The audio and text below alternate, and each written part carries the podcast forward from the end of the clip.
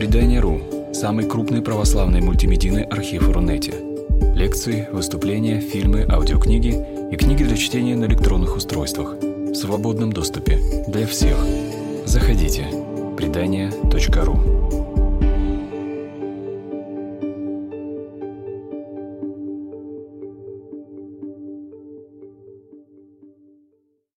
запозданием мы все-таки начинаем. Меня зовут Анна Ершова. Я веду трансляции с, с портала предания. Сегодня у нас в гостях Елизавета Трофимова, молодой поэт. И не буду еще говорить, кто, постепенно мы будем грани Лизиных талантов э, раскрывать. Спасибо, Анна. Вот, кто нас видит, слышит, можно написать, как видно, слышно здесь. Сейчас я тоже спрошу. Вконтакте. Такого долгого подключения боишься, что еще нет звука или еще чего-нибудь. Ну, надеюсь, что все есть, и мы можем начинать разговор. Скажу пару слов о нашем проекте. Он называется «Читаем летом». И мы летом от жары, скуки, отпусков решили развлечься тем, что разговариваем с разными новыми авторами, которые независимо совершенно от каких-либо издательств издают, часто с издатом. У нас такие будут э, тоже. И вот прошлый наш гость был автор, который просто сам издал свою книжку. И мы исследуем тему, как вот можно стать писателем, поэтом, будучи просто человеком, который вдруг в какой-то момент своей жизни понимает, что настала пора издать книгу. Вот у нас уже было два писателя. Сейчас у нас поэт в гостях. Елизавета, вот скажите, пожалуйста, как давно вы почувствовали, что вы поэт, смогли наименоваться таким гордым, красивым именем, и когда вы поняли, что созрели выпустить книгу стихов, или, может быть, кто-то понял это за вас? Вот э, на последнем вашем тезисе мы остановимся, потому что это не я проснулась утром и сказала себе так, я поэт, с, тех, с этих пор вы все меня будете любить, уважать и восхищаться, это мне сказали другие, то есть я что-то писала, я была таким э, человеком книжно-уголковым, есть вот у культуролога Хёйзинге определение средневекового монаха – это тот, кто сидит кум ангела ин либелла, то есть в уголочке с книжечкой. Вот я сидела в уголочке с книжечкой очень э, с ранних лет, и из уголочка меня и вытащили. То есть у меня э, есть друг, с которым мы в основном занимались обсуждением философии Бибихина, Владимира Вениаминовича. Думаю, на портале предания есть много его хороших книжек. Вот. И он начал читать мне свои стихи, а я ему сказала, слушай, да, я тебе тоже могу почитать. Я там что-то ему продекламировала, он сказал, что это на удивление неплохо, он боялся, что там сейчас будут такие страдания, кровь, любовь, клетки кожи твоей, а там такого не было. И он показал э, эти стихи еще парочке хороших человек, и хорошие человеки сказали, хм, действительно неплохо, давайте теперь будем Елизавету Трофимову куда-нибудь приглашать, что-нибудь ей на Фейсбуке писать приятное. И с тех пор оно так и завертелось. Мне было 20 лет. А вот звука нету. У вас. Как-то скромно последняя фраза прозвучала, я даже не расслышала, сколько было лет. 20. А, 20. Ну, это да, такие уже годы, что надо их так скрывать. Я хотела, знаете, сейчас, ну это шутка была, естественно, мало ли. Я хотела показать книжечку, не знаю, как у нас получится ли в зуме. Вот, да, немножко получилось. Э, книжечка Елизаветы Трофимовой, улица Сердобольская. Она вот так вот должна быть или вот так? Или нужно... Она так, она так, да. Вот так вот, да, то есть она вот как вот альбом так открывается? На А4 такая обычно. А4, ну, открывается наверх, как вот э, ориентация получается книжная, да? Да-да-да. Ну и все там вот так вот ее нужно... Или вот она так должна выглядеть, Елизавета, я понять не могу. Или Нет, она вот как вот была. Должна выглядеть, но так вот у нее прямо стихи, да, там напечатаны? Да. Отлично. Я надеюсь, что вы нам немножко хотя бы один стих почитаете свой, или обычно поэты все стесняются читать свои стихи? Вы как с этим? Я не думаю, что осталось что-то в этой жизни, чего я стесняюсь. Стих из книжки, да? Да, но давайте сначала все-таки подойдем к тому, э, можно с книжки, можно потом не из книжки. У нас такой будет небольшой поэтический вечер, если еще там доживут наши слушатели, зрители, может быть, мы даже мои стихи почитаем и разберем их, как мы с вами хотели, для интереса. Просто как для сравнения хороших и плохих стихов. Вот. Я хотела сказать, что давайте вот как книжки все-таки, то есть для того, чтобы выпустить книжку, нужно куда-то, чтобы тебя приглашали, да, и где-то проявляться. Как Ой, и способов породить книжку много. Можно быть э, великим гением, и тогда тебе все предложат сами. У меня такого не было. Но если вы великий гений или в вашем окружении есть великий гений, обязательно передайте им, что все обязательно так и случится. Придут из какого-нибудь большого, дорогого, красивого, умного издательства, скажут, вы великий гений, и издадут книжку. Если вы попроще, то здесь уже можно самому попытаться что-то сделать, можно собрать э, свои стихи, это называется подборка, да, можно несколько подборок сложить в книжку, как-то ее обозначить и прийти, опять-таки, в хорошее издательство с предложением, потому что, возможно, в... вас туда даже возьмут, просто о вашем существовании либо не знают, либо просто занимают, люди занимаются другими делами, они обращаются к великим гениям, но можно даже подойти, оттеснить локтем великого гения и сказать, вот, а посмотрите, пожалуйста, мою книжечку. Великие гении, они обычно скромные, поэтому можно их спокойно вот так вот локтями распихивать. Ну ладно, это я вас сейчас учу плохому, а так на самом деле действительно при а, желании, при а, каком-то, ну, действительно при собранном материале, потому что соб- собирать книжку это, это не дергать с куста свои стихотворения, а все-таки пытаться привести их к какому-то единству, то можно идти в хорошее издательство, и, возможно, все получится. Есть третий путь – издавать книжку за свои деньги, но это на случай, если у вас есть деньги. У меня денег нет, поэтому я как-то занимаюсь тем, что прихожу в издательство и говорю, а вот можно, пожалуйста, сделать книжку, и мне говорят, ну хорошо, давайте сделаем. Вот. А сам издатом таким э, я, к сожалению, средствами не располагаю.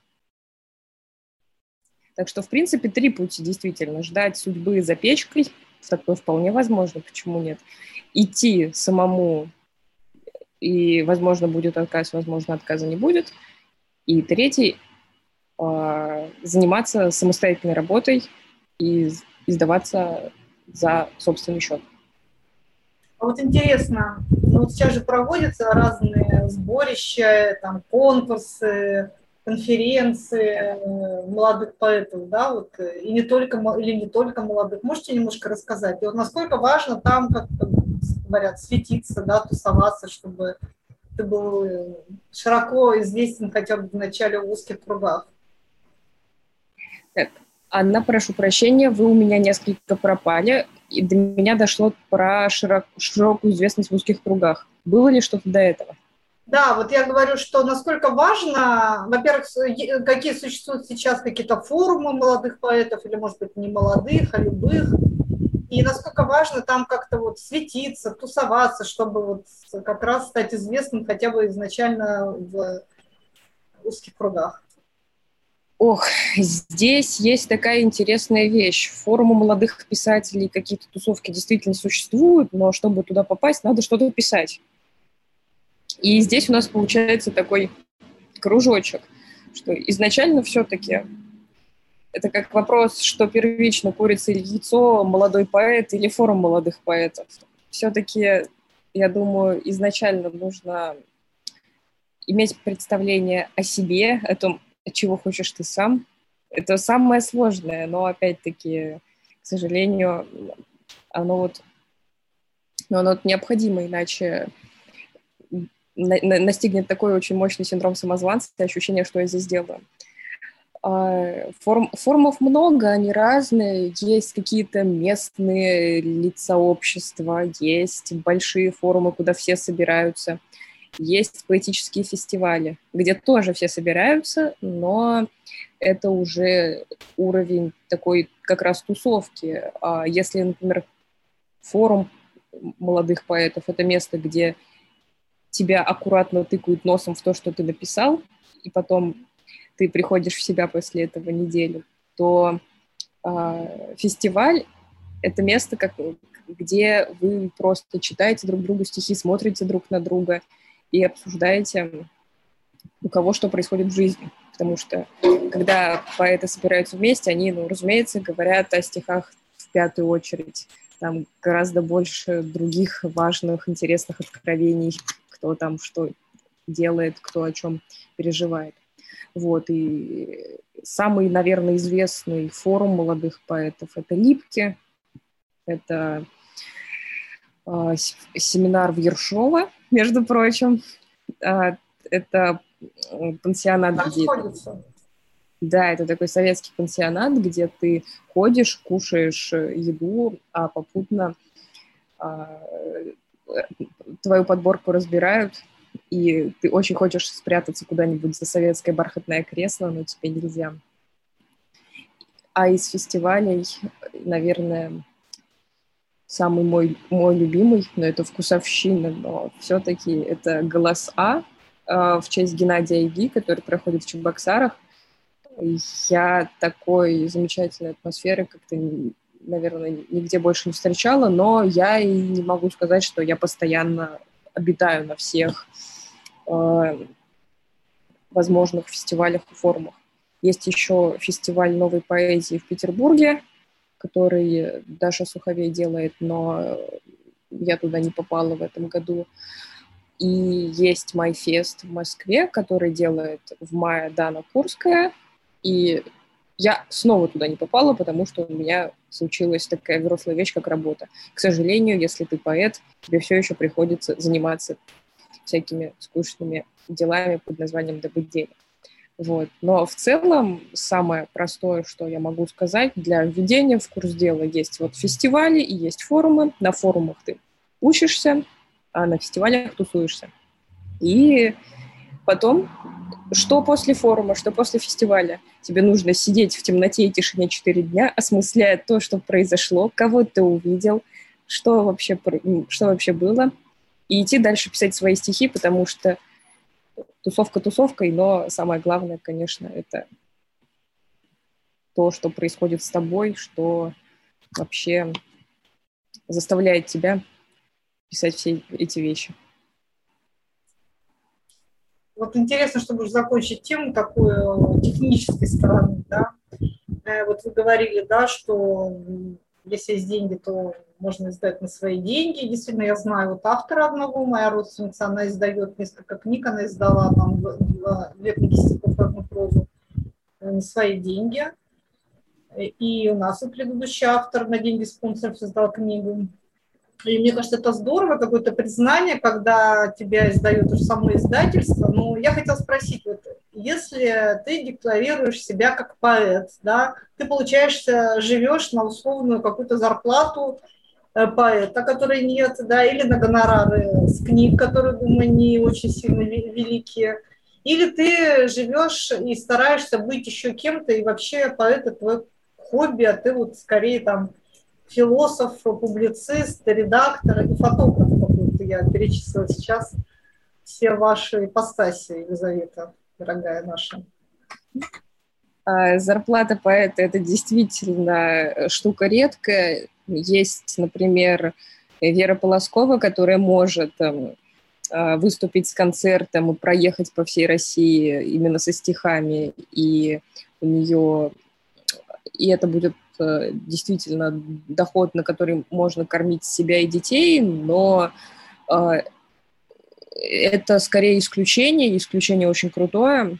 Веру я нежнейше люблю, но у нас продолжается такая полуподпольно-подвальная жизнь, потому что как-то так уже исторически сложилось со времен э, той же второй культуры, да, то есть была эстрадная поэзия, Евтушенко, Ахмадулина, которых все знают, и была подпольная, неподцензурная поэзия, которая происходила в то же время, существовала в то же время, но о них никто не знает. То есть э, э, это была просто параллельная официальной культуре линия, и почему-то так вышло, что после перестройки андеграунд никуда не вылез из андер своего граунда и продолжил собираться на кухнях или в каких-то, э, в лучшем случае, в библиотеках.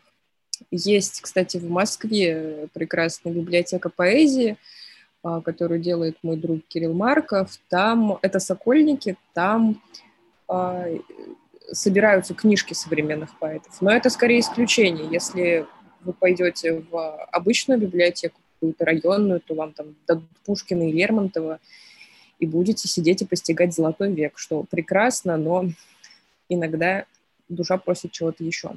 А хороших современных поэтов практически никто не знает из нефилологической и нефилософской, некультурологической публики. Вот, а все-таки вернемся к разным ипостасям еще. Да, да, про деньги. Ну, то есть, я так понимаю, если говорить про андерграунд, что когда-то там работали в котельных, ночным приемщиком молочным и булочным, а сейчас таким работают поэты?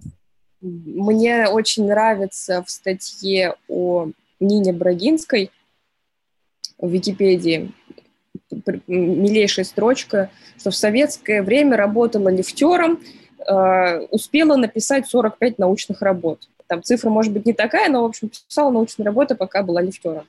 Я вот лифтером как-то еще не работала, мне судьба велела быть фотографом, писателем, публицистом и так далее, но тема эта всегда трепетная, волнующая, и э, разворачивающаяся под знаменем то густо, то пусто.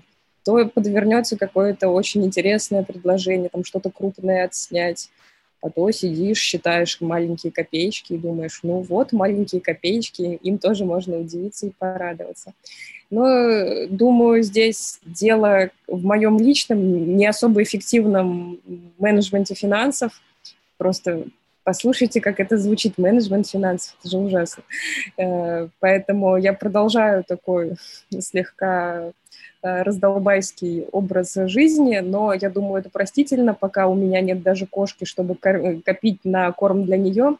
А вот если я решусь расплодиться, тогда, наверное, придется задуматься о чем-то более серьезном. Ну а пока я все еще выживаю, как получится, и это на самом деле оставляет много простора для веселья. Хотя, конечно, как у всякого земного обычного существа, э, у меня есть определенная тревога, что куда мы катимся, куда качусь лично я. Но это уже такие мелочи, которые перевешиваются отсутствием необходимости ходить на службу пять дней в неделю. Ну, то есть правильно я понимаю, что в первую очередь вы себя ну, вот, определяете как поэта, а все остальное у вас средства зарабатывания денег. Либо это все-таки ваше такое тоже вот э, сотворчество, да, сопоэтика. И можно сказать, что во всех других своих ипостасях, все-таки вы действительно не лифтером же работаете, тоже работаете как поэт.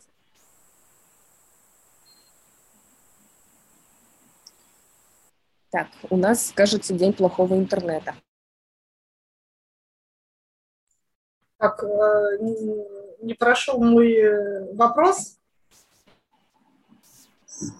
Так, это кто-то из нас сейчас вылетел, возможно, это была я. Так. Я не вылетела. Анна, слышно? Не слышно, да. Так. Слышно меня? Прием, прием.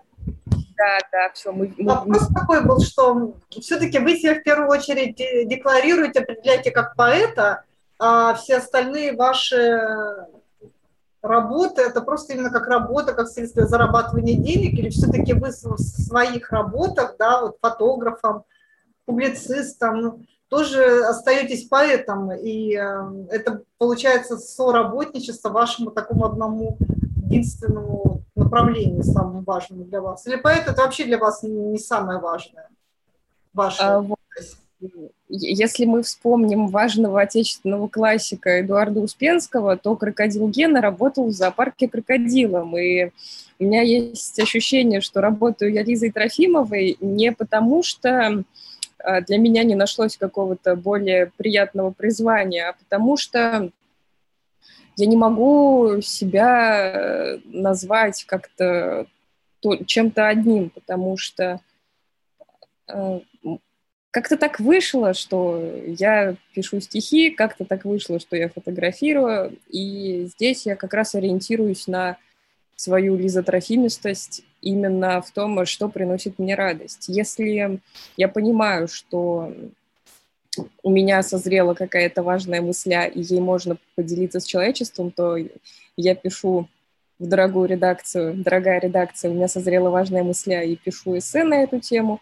Если я понимаю, что мне сейчас больше хочется общаться с людьми, смотреть на них, следить за ними, вообще это отдельная тема, э, встречи человека с человеком, о которой можно тоже очень долго и нежно говорить, то тогда я беру фотоаппарат. И поэтому работаю я Лизой Трофимовой. А какими-то делами, которыми я занимаюсь, э, они иногда переключают друг друга. Я понимаю, что иногда я больше фотограф, иногда больше поэт.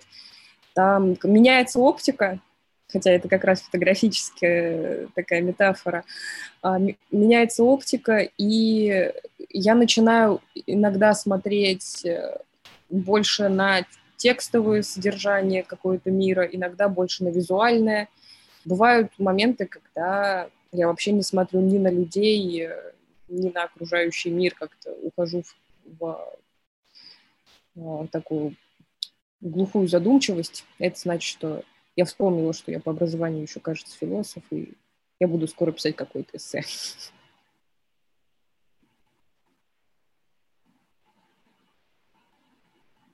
Я хотела вот еще спросить, какой вопрос. Вот, э, как, в принципе, пишутся стихи? Это какое-то вот озарение, да, не знаю, ночью проснулся, побежал, записал, или вот сел, взял бумагу, пишешь, там рвешь, пишешь, рвешь, или там вот сижу два часа и пишу, пока не напишу. У меня раньше почему-то стихи приходили в душе. А, когда я жила в другой квартире, там не было ванны, там был только душ. И вот стоило мне только-только туда залезть, у меня начинали крутиться какие-то стихи, и я с криками убег... выбегала, чтобы взять там ноутбук, телефон. Сейчас у меня тогда такого нет, но стихи — это чаще всего это похоже на процесс изготовления сахарной ваты.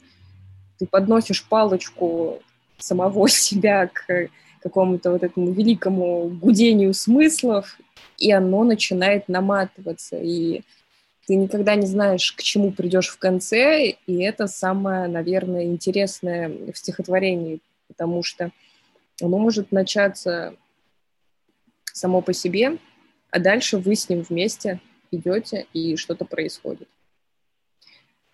А, мы об этом говорили со многими моими друзьями тоже, кто как пишет, кого что, и иногда это бывает просто игра на уровне фонетики, как классно это звучит, сейчас мы поставим слова в интересно звучащем порядке. Иногда это желание что-то выразить, если это какая-то поэтическая практика именно где ты конструируешь что-то. Но мне больше нравится, когда ты вот так вот сунул руку, и тебе ее не, не обгрызла, а обмотала сахарной ватой, и ты с ней побежал дальше. Я стихи пишу очень быстро, у меня там они где-то возникают минут за 15, и поэтому я очень часто получаю по голове от своих собратьев, которые говорят, что Лиза, как так? Мы там три часа сидели и писали. Я на это могу сказать только что, ну, извините. Зато я не напишу гомеровский эпос, но напишу что-то другое. В этом тоже э, свой интерес, своя прелесть, вот это великое разнообразие практик, как мы пишем, можно подбирать то, что присуще именно тебе. И, наверное, это главная задача человека, который не сам себя может быть, но его назвали поэтом. Вот интересно, есть ли связь эм, эмоций и стихов? То есть, я не знаю, влюбился, написал кучу стихов, потом сидишь такой безэмоциональный, ничего не пишется, потом что-то там случилось, там какое-то несчастье, там горе, да, стихийные бедствия, ты опять там куча стихов. Ну вот есть такое или нет? А, здесь должна немножко поправить. Влюбился, написал кучу стихов, еще больше влюбился, написал еще кучу стихов. Это работает вот так. А, но не, вообще... так что, не так сейчас добавлю, чтобы э, случилась такая горе-печаль, написала кучу стихов, и горе-печаль с ними ушла, и вроде тебе вот легче стало. В общем, когда Фрейд придумал сублимацию, он не консультировался с поэтическими субъектами, потому что нет, это так не работает. А, иногда, конечно, стихи пишутся, чтобы проговорить что-то, завершить, может быть, важный этап, но я не думаю, что это те же чувства, которые испытываешь ты как человек. Они преображаются, они немножко отходят от тебя, и поэтому отчасти остаются в тебе. То есть, эм, когда ты пишешь стихотворение о любви или о горе, о потере, что угодно, это уже не совсем твои горе, потеря, любовь. Это что-то переходящее в разговор со всеми ранее написанными текстами на эту тему, не обязательно твоими, да, так стихотворение встраивается в традицию. И поэтому ты остаешься вот этим маленьким влюбленным или маленьким горюющим существом, просто ты вот это свое маленькое горе вплел в общий великий текст, и твой текст не обязательно великий. Вот, и ты остаешься с ними, но и отпускаешь что-то туда, в смысловое пространство, туда, где это может быть названо культурой, потому что Любовь-то, она очень простое чувство. Ты просто хочешь прыгать на одной ноге вокруг человека и кричать. А культура, ты встаешь на вторую ногу, ты берешь ручку и что-то записываешь. Потом, когда стихотворение любви написано, можно благополучно отпускать его в смысловое пространство и скакать дальше. Вот. Ну, можно, конечно, еще написать стих, прыгая на одной ноге, но это уже тоже вопрос метода. А вот как вы относитесь к вот такой, когда говорят, вот там моим пером водит вот, Бог? Я помню, что мне в какой-то момент это раздражало, в некоторые моменты. Но в какие-то моменты, возможно, даже с годами, я, ну не про себя, конечно, да, что вообще не пишу ничего художественного, а скорее вот именно про поэтов, да, мне казалось, что такое может быть. Вот как э, ваше мнение на этот счет? Можно я побуду саркастическим злым человеком, которым я иногда являюсь, и скажу, что э, в следующий раз, когда кто-то скажет, что его рукой водит Бог, можно спросить, что если вашей рукой водит Бог, от чего у вас такие плохие стихи? Но в случае, если стихи хорошие, конечно, так говорить не надо, не слушайте Трофимову, она злая. Вот. А если серьезно, то э, я думаю, что здесь есть какой-то определенный момент не пророчества, не избранности, а такой, как сейчас я подумаю, сформулирую, а, такой подключенности к тонким слоям бытия, которые вполне не против э, повзаимодействовать с тобой и оказаться записанными. То есть я вполне уверена, что Э, что, что во многом мои стихи, они лучше, чем я как человек, потому что они написаны именно в целюсь. А я как поэт все-таки существо более возвышенное. Так, у нас интернет с вами снова веселится или все нормально? Ну, в середине была, да, такая немножко заминка. Э, последнюю можно мысль повторить, мне кажется. Я не знаю просто, в записи это будет, но, наверное, можно повторить. Вот да, и, и здесь, мне кажется, важно понимать, да, что я как человек устаю, там, лежу на диване, не знаю, люблю крабовые чипсы, а я как поэт это существо, ну, более все-таки тонкое и занимающееся важными поэтическими делами. Ну, опять-таки, это так получается и именно со мной. Есть э, другие способы относиться к стихам и к собственному творчеству. Поэтому я не настолько высокого мнения о себе, чтобы говорить, что это мне лично на что-то там нашептывает Бог. Мне кажется, э, это очень сильное и громкое заявление. Но что точно можно сказать, хорошо писать стихи для приумножения Божьей славы. Как вот э, Елена Шварц говорила, у нее есть э, тоже петербургская ленинградская поэтесса, а, у нее есть э, стихи, которые называются «Простые стихи для себя и для Бога». Вот так хорошо, мне кажется.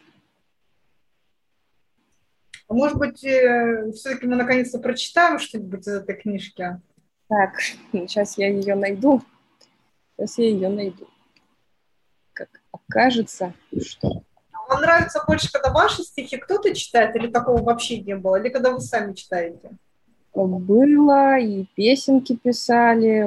Это интересно, это смотришь... По-разному, по-разному, да, вот получается, как со стороны, да, вот шил платье на себе так, а со стороны смотришь по-другому. Конечно, и стихи других читаешь по-другому. Поэтому вообще стихи — это такая вещь, которая тебе не принадлежит в ту же секунду, как ты это выложила на Facebook или от, отправила другу. Они абсолютно самостоятельны.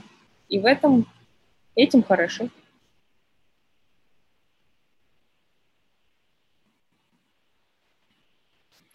Книжка. Книжка 19 года. Прошло с тех пор определенное количество времени, но я ее все равно люблю как э, какую-то первую попытку заговорить, выйти.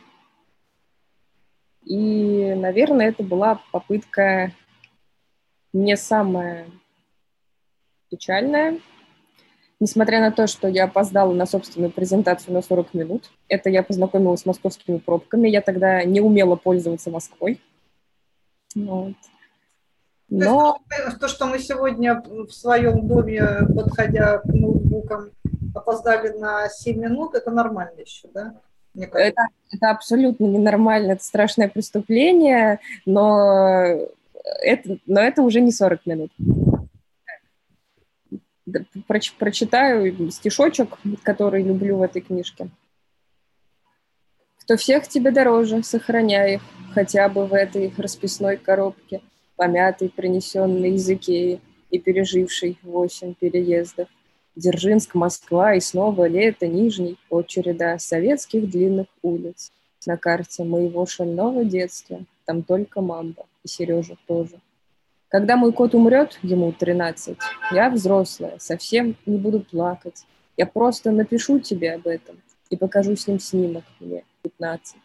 С тех пор, как мы последний раз смотрели – какие-то дурачества Ютуба, я думала тогда, ну что за ужас, читала социологов в кровати.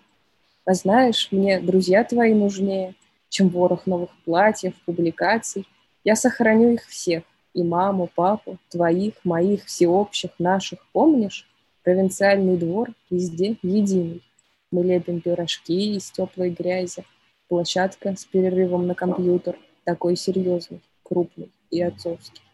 Пришли мне свое фото в третьем классе, и я скажу, глаза мои родные, как здорово, что ты не изменился.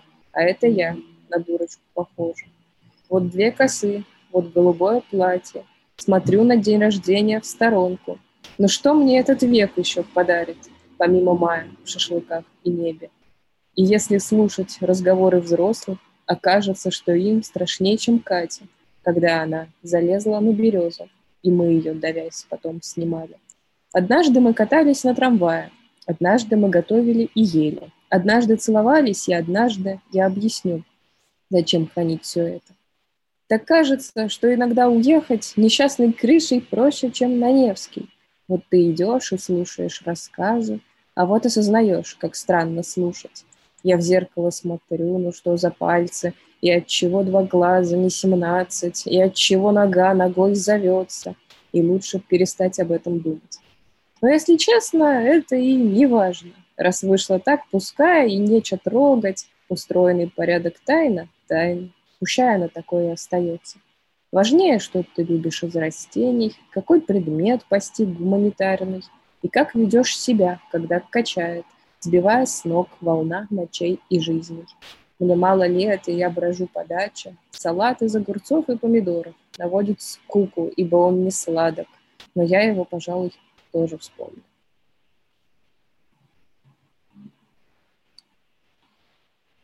Так, звук.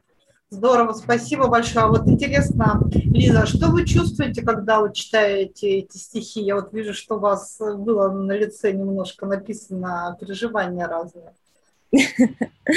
А, я думала о том, что что надо как-то научиться так уходить э, в, сам, в само стихотворение, чтобы даже не думать, как это выглядит со стороны, потому что после карантина и всех вот этих вот неприятных вещей давно не читала, и начинаешь вот думать о какой-то совершеннейшей ерунде, что ой, а хорошо, хорошо ли там сейчас я прочитала, вдруг я запнулась, ой, и какая разница? Это же не важно. То есть у меня как-то, видимо, у меня на лбу начала крутиться рефлексия, и вы это заметили. Нет, мне показалось, что наоборот, кстати, я этого не заметила. То есть мне показалось, что наоборот так э, опустилась вот туда, вот в детское, что-то тронула, и вот даже уже прям слезы близко к этому моменту. Перед ноутбуком я не плачу. Вот интересно, а вот хотела такой вопрос задать. Ну, вообще как-то мне кажется, может быть, как такому дилетанту, что поэты такие, какие, может быть, художественные, такие вот более писательские натуры, вот такие высокочувствительные, ранимые люди или нет? Поэты, они в первую очередь люди, а люди бывают разные. Бывают люди очень нежные, бывают люди очень железобетонные. Ну, думаю, конечно, сложно писать стихи и писать стихи хорошие, если ты в основном там думаешь, э, не знаю, об, опять-таки, эффектном менеджменте своего времени и своих финансов. Ну, это, наверное, трудно сочетается. Но в целом поэты бывают очень разные, порой они порой они совершенно неземные, порой они ведут себя как маленькие поросятки, но точно такие же все остальные.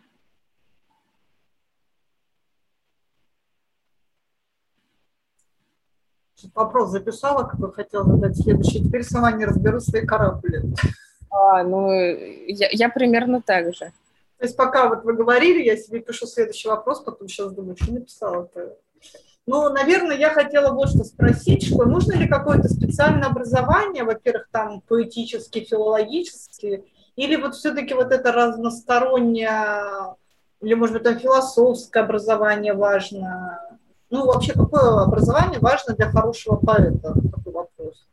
Ну, поэты, они берутся отовсюду, и, например, Михаил Эйзенберг, архитектор, а, есть поэты с техническим образованием, а, есть поэты, конечно, филологи, но иногда их это только портит, потому что они начинают как-то излишне украшать свои тексты премудростями, которые мало им помогают.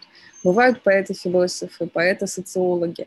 Здесь просто такая вещь, что стихи-то они идут, и интересно посмотреть, не появится ли в самих произведениях вот эта сфера деятельности человека, то, чем он занимается.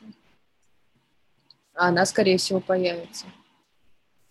Мне вот еще интересно, ой, Елизавета, вы куда-то пропали. Видео у вас не остановлено? У нас сегодня действительно то звук пропадает, то видео.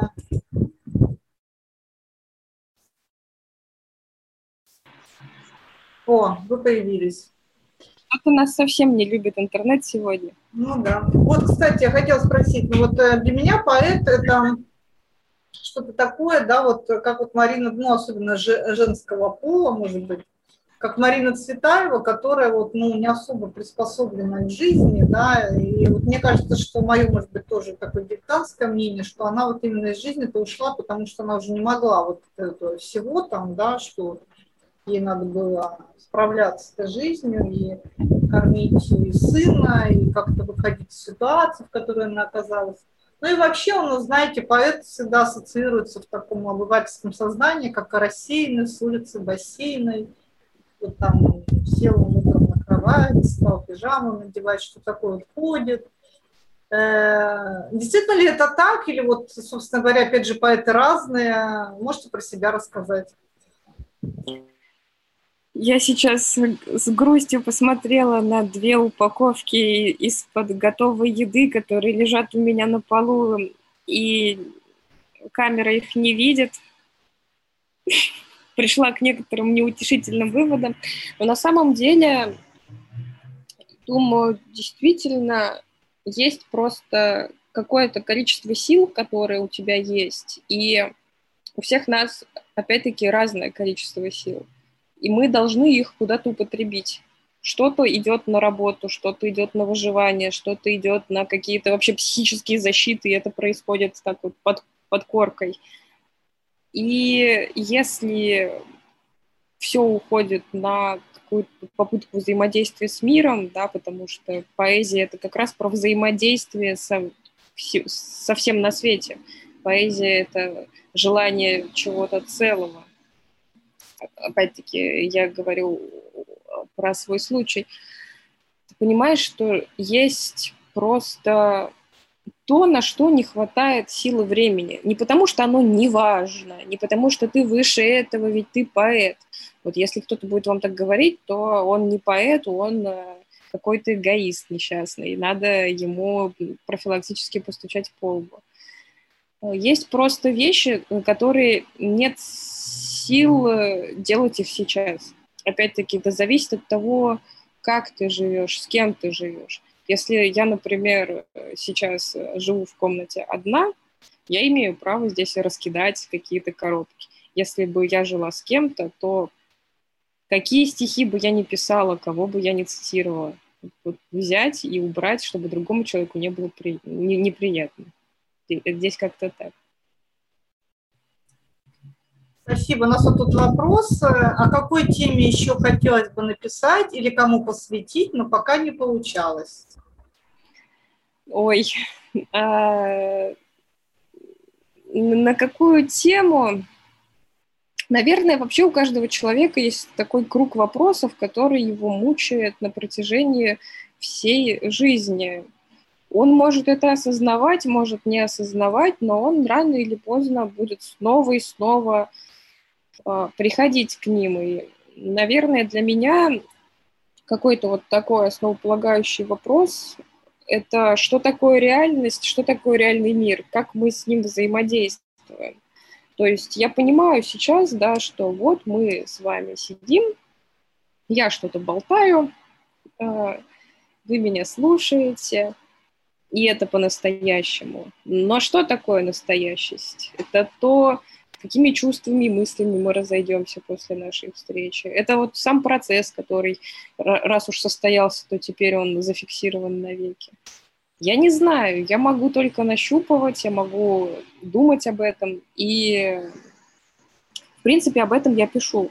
Пишу, я пытаюсь понять, что такое настоящая любовь, настоящее горе, настоящая дружба, и это звучит, конечно, как такой советский лозунг «Вперед на покорение настоящей дружбы!» Но это очень важно, и, и, и я действительно хочу понять, как это. Вот. А касательно посвящений, наверное, нет. Сейчас кон- конкретно диалог с, кем- с кем-либо я не веду.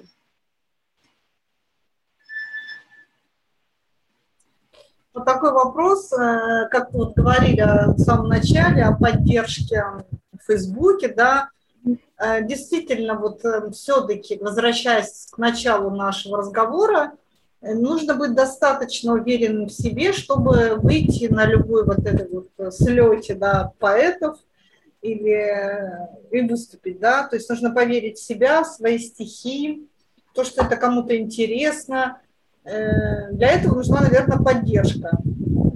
Для этого, возможно, важно, да, вот эти лайки, какая-то поддержка в том же Фейсбуке.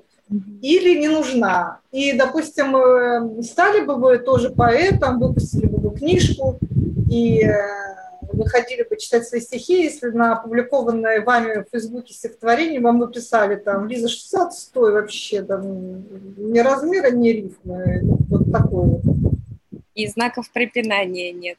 Но тут нужно смотреть, кто это написал, потому что у меня было такое, что мне пишет уважаемый критик Валерий Шубинский, что вот здесь вот хорошо бы там поменять. И тогда я иду к нему в личку и говорю, Валерий, расскажите, чего, как, а, вы очень умный, вы мне дико нравитесь, давайте разбираться. И он мне, разумеется, а, рассказывает, что он увидел, потому что, опять-таки, он филолог с а, огромным опытом и имеет право мне что-то сказать, потому что мы в дружеских отношениях.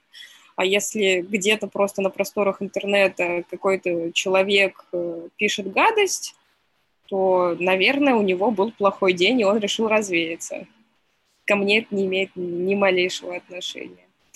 А, здесь как раз перед нами вопрос о литературном сообществе, о его существовании, зачем оно, да, то есть для вот такой взаимной легитимации, что да, все хорошо, ты действительно существуешь.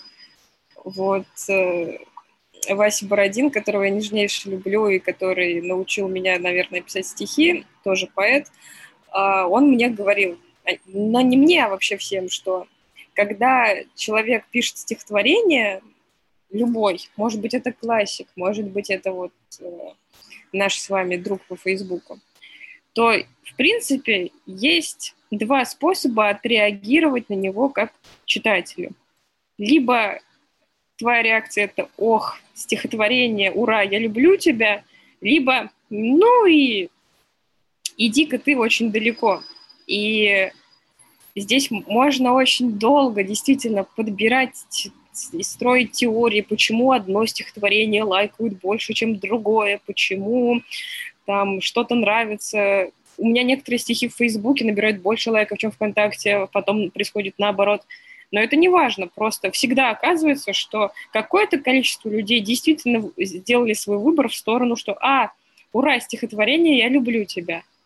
И если, если достаточно человек э, все-таки нажали на этот несчастный лайк, то, ну, возможно, они сделали это не из жалости. Опять-таки, вопрос лайков при, вс при, всем абсурд... при, всем, при всей вот этой вот абсурдности, он очень важен. А, ты смотришь, кто именно тебе их поставил, потому что иногда бывает так, что тебя лайкнет какой-нибудь очень уважаемый человек, который тебя обычно не лайкает, и ты потом сидишь и весь вечер думаешь, ничего себе. А вот интересно еще такую тему взять. Мы говорили, да, о том, что водит там пером Бог не Бог. И вообще, насколько я знаю, обычно чувство Бога, да, вот вера человека, особенно творческого человека, она с трудом э, вписывается в какие-то рамки, да, то есть вот есть вера, есть какое-то ощущение божественного присутствия, быть может, в твоей жизни – Э, какое вот у вас отношение к религии? То есть религия для меня это какие-то ну, уже правила, да, какие-то рамки, которые какие-то традиции, которые мы пытаемся нашу вот, э, тягу к небесному, к божественному уложить. Многие говорят, что они давят, многие говорят, что они ищут этих рамок. Вот интересно ваше мнение. Ну, мы здесь же все отличники, воспитанные в лучших советских карательных традициях, и если мы приходим в храм, то мы думаем, сейчас я что-нибудь не так сделаю, я там дыхну не в ту сторону, и меня отругают, но это совсем же не про веру, это про наши страхи, наши неврозы, нашу попытку ошибки, ну, наш страх ошибки. Так, вот как только мы заговорили о божественном...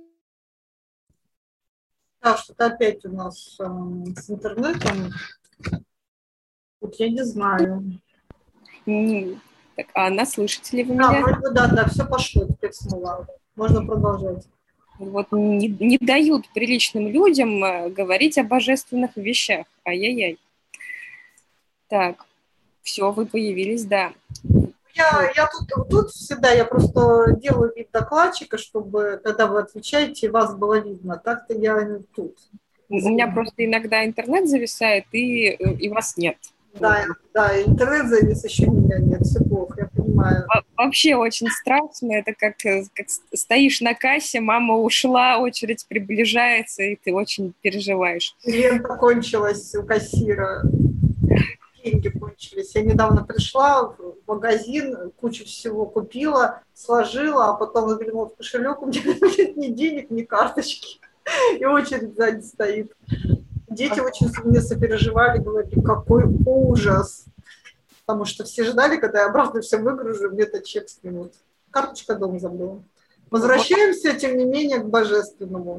Ну вот наше божественное – это как раз тот момент, когда ты стоишь на кассе, и то все приближается, а ты маленький, то ты пришел с сумками, а оказалось, что кошелька нет. Но церковь – это такая великая штука, что тебе прощают то, что у тебя нет денег, тебе даже говорят – ну, бери вот эти все свои сумочки и шагай бесплатно. И ты идешь дрожащими коленками, не понимая, как так можно, потому что в нормальном человеческом супермаркете тебя бы выгнали и долго хохотали тебе вслед. Получается так, что если уж мы решили заговорить о таких тонких и бескрайних вещах, здесь мне вспоминается случай про творческую личность и Наталью Траубер. А, к ней подвели девочку, наверное, там лет 20 как раз, и сказали, что вот, это молодая поэтесса, она принесет миру много счастья. Она творческая личность. Давайте ее примем в церковь. И, ну, видимо, девочка очень хотела и заодно хотела какие-то свои стихи почитать Наталье Леонидовне. И Наталья Леонидовна ей говорит, что уважаемая творческая девочка, понимаете ли вы, какую ответственность на вас э, какая ответственность на вас возложена, что ваш талант – это на самом деле громадная-громадная ноша, и только от вас зависит, грамотно ли вы этим всем распорядитесь. Вы что думаете, вы сейчас придете к нам и нас всех осчастливите? Нет, товарищ девочка, все будет очень страшно и тяжело.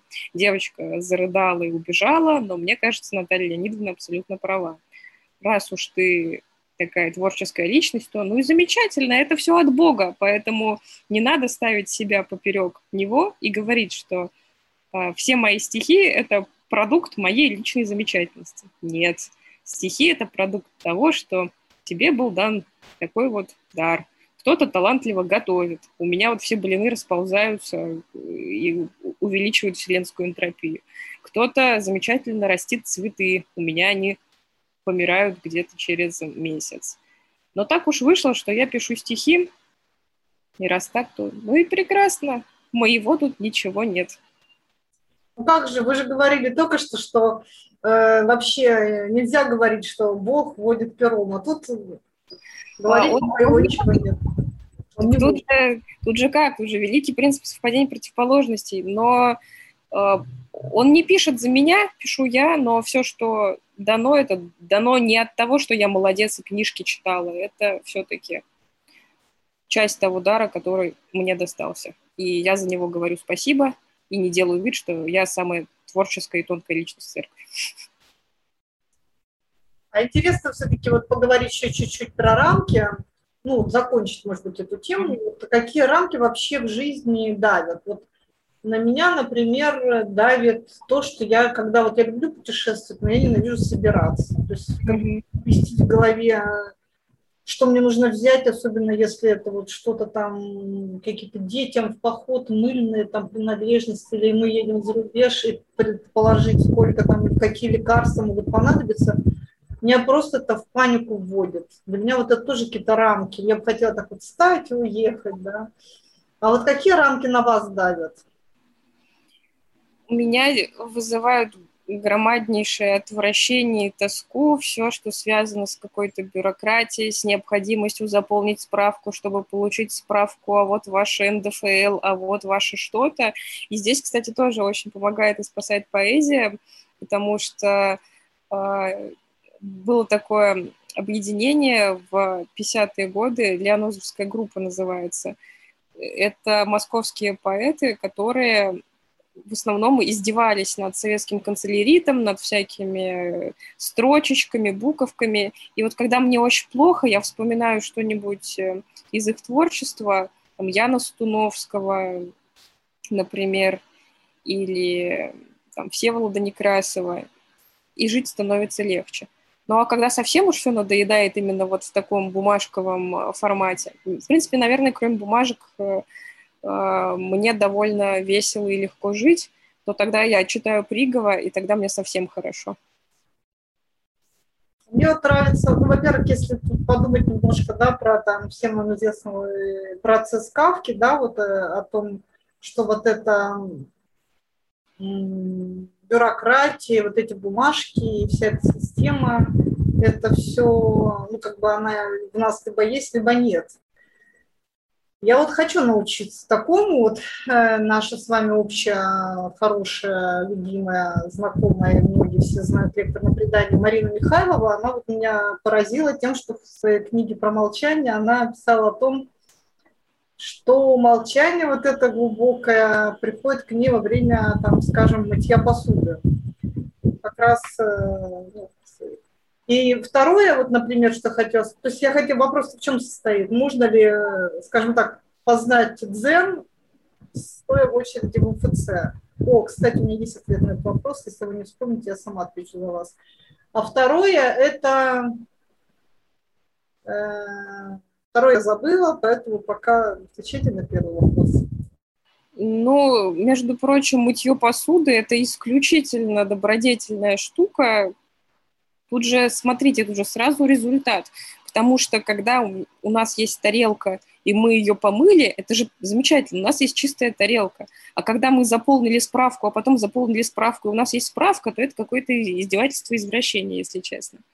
А что касается дзена в очереди, да, конечно, дзен-то, он же на то и дзен, чтобы ловиться везде и всегда, при любых обстоятельствах. Но вот только вопрос, а нельзя ли было сделать так, чтобы очереди не было вообще? Но это во мне живет такой античный устраиватель рав, равновесия и гармонии, там, государство, Макиавелли, может быть, потом еще на пару веков попозже. Я просто очень люблю, когда все быстро работает. А когда что-то медленно работает, это ну, не радует меня. Но это какие-то такие условия, с которыми приходится мириться, и я на самом деле вижу в этом мало возвышенного, мало какого-то шанса на духовный подвиг. Да нет, это просто плохая организация. В этом плане, ну, опять-таки, я человек злой, я не люблю э, наделять какие-то так себе вещи прекрасным значением. То есть можно, конечно, говорить, что да, замечательная очередь, как много всего светлого и доброго я подумала, пока в ней стояла. Но можно было думать доброе и светлое, идя благополучно домой, получив там то, что нужно. Поэтому здесь э, я не совсем оптимистка. Но тем не менее, я вспомнила прекрасную колонку, которую вы написали в очереди за билетами про да. Марию Скопцову. Мне да. очень понравилось. Мне, кстати, понравилось там именно то, что вы из такой вот житейской бытовухи это как-то тронуло. Э, вот такую сделали штуку интересную. Мне кажется, все-таки вот вносить вот эту поэтику, да, вот просто в будни, ну вот и быть вот здесь и сейчас, моя посуду, пол, э, там, я не знаю, сидя в очереди. Я, кстати, один раз в очереди, не в МФЦ, а в какой-то на паспорт подавала, вот АВИР там, да, и очень длинный, тоже была такая жара, духота, и я стала в очереди, у меня была книжка про царскую семью, про то, как они помогали госпитале, да, дети, девушки, и меня просто это ужаснуло, что я сижу тут э, ноль, вся такая, что душно и жарко, и вообще-то, собственно говоря, люди какие-то в госпитале ходят, и несмотря на духоту, жару, там просто служат. Но как-то, не знаю, мне вот это тронуло, именно вот эта связка, то, что я была в стесненных обстоятельствах. И, собственно говоря, я хотела еще про связать палящуюся упаковку с гармонией мира, которая чашками выбитыми, о которой вы только что говорили. Вот не раздражает это, вот эти вот э, беспорядок вокруг, вокруг нас? Не создает ли он такой дополнительный стресс?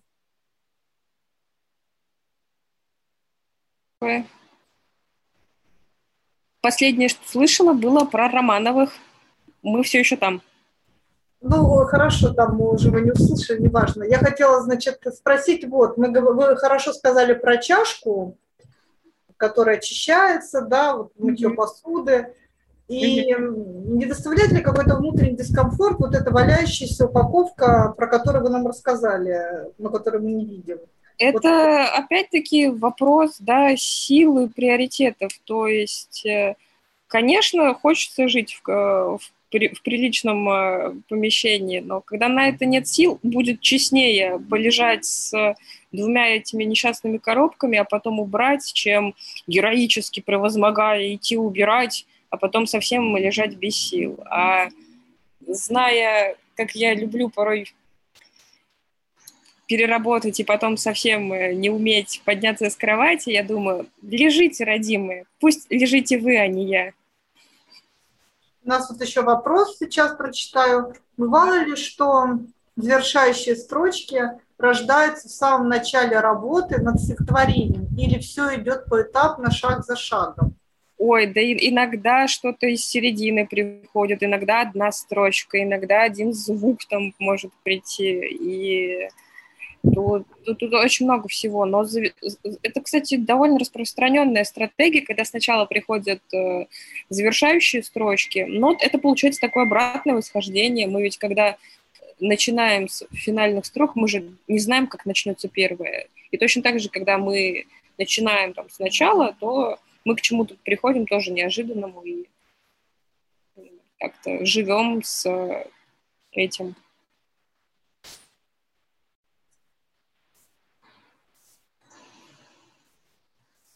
Спасибо. Вот я думаю, что сейчас, если больше вопросов не будет, то мы будем потихоньку заканчивать, но я бы хотела, что, может быть, еще получится что-то прочитать. Можно не из книжки, можно, например, просто что-то вот, что нравится, любимое, или что-то последнее, что саму тронуло и кажется вот такой удачной. Сейчас посмотрим. У меня тут... У меня, у меня сегодня день плохого интернета. Я не знаю, праздник ли это или мне, возможно, даже придется что-то вспомнить из головы. Я таким занимаюсь не очень часто.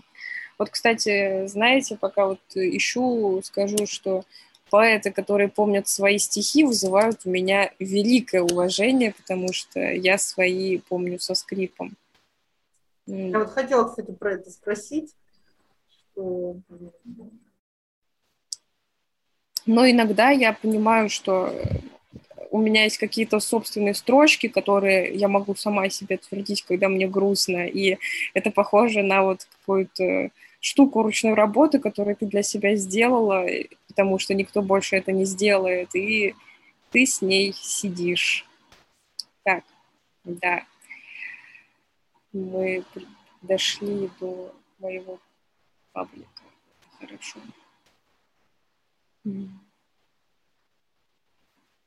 То есть соцсети у нас это наше все. Мало того, что мы поддерживающие там терапию получаем, учимся бороться с неудачами в виде отрицательных комментариев, учимся бороться тщеславием получая множество лайков.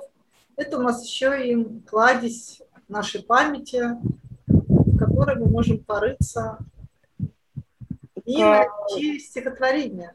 Я паузу пока заполняю, если что. От, относительно вообще соцсетей у меня с э, подругой, тоже поэтессой и Дашей Кромановской был разговор, как мы представляем себе наши вот эти страницы в Твиттере, в Фейсбуке, и у нас принципиально разные позиции. А, Даша считает, что э, это такая площадь, где любой дурак может прийти, что-то крикнуть, снять штаны, ну и он имеет на это право, потому что это такое общественное пространство, даже ее страничка, да, то есть там все, что комментируют, она ничего не удаляет. А я говорю, что нет, Даша, моя страница – это вот мой теремок. Туда может влезть все зверье планеты, но пусть все ведут себя прилично.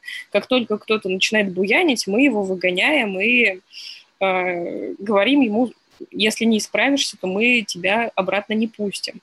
Вот, я там могу удалить какой-то злой я вот э, могу удалить злой комментарий, могу там сказать, что уважаемый товарищ, вы написали глупость. Вот, так что, ну, у меня, правда, работает метафора дома. Так, стишочек. Да, давайте в рифму прочитаю, потому что я вас помучила верлибром. Пойдемте в рифму почитаем.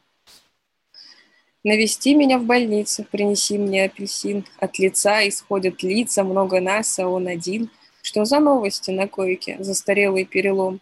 Тихо делим фрукт с помойки, потому что не умрем. И с ума уже не съедем. Нас как мячики ловить будут циркачи с медведем, восхитительная нить. А когда мне надоело, я взлетела и пошла. Это радостное дело. Я с собой тебя взяла. Под, под этим стихотворением не было плохих комментариев. Спасибо. Светлое, грустное стихотворение. Дорогие друзья, ну вот если нет вопросов, мы уже, у нас время заканчивается наше. Э, спасибо вам за то, что вы были с нами. Э, Елизавета Трофимова, молодой поэт, который занимается также публицистикой, философией, редактурой и фотографией. Вот. Была сегодня у нас в гостях у портала «Предания». Вела встречу я, Анна Ершова. Спасибо. Настроение, Елизавета улучшилось? Я думаю, вы прекрасно знаете, что я бесконечно люблю портал предания и вас в частности. И тоже всем порталом предания в лице меня и президента, не побоюсь этого слова, Владимира Берхина, тоже любим вас. И привет от всей редакции Владимира Шаларя, редактора медиатеки, и нашего корректора Вадима Алиина. Ну, на этом я всех представила уже, все вас любят, пишите нам, вы нам обещаете два месяца что-то написать. Вот уже пошли да, тайны, хорошо.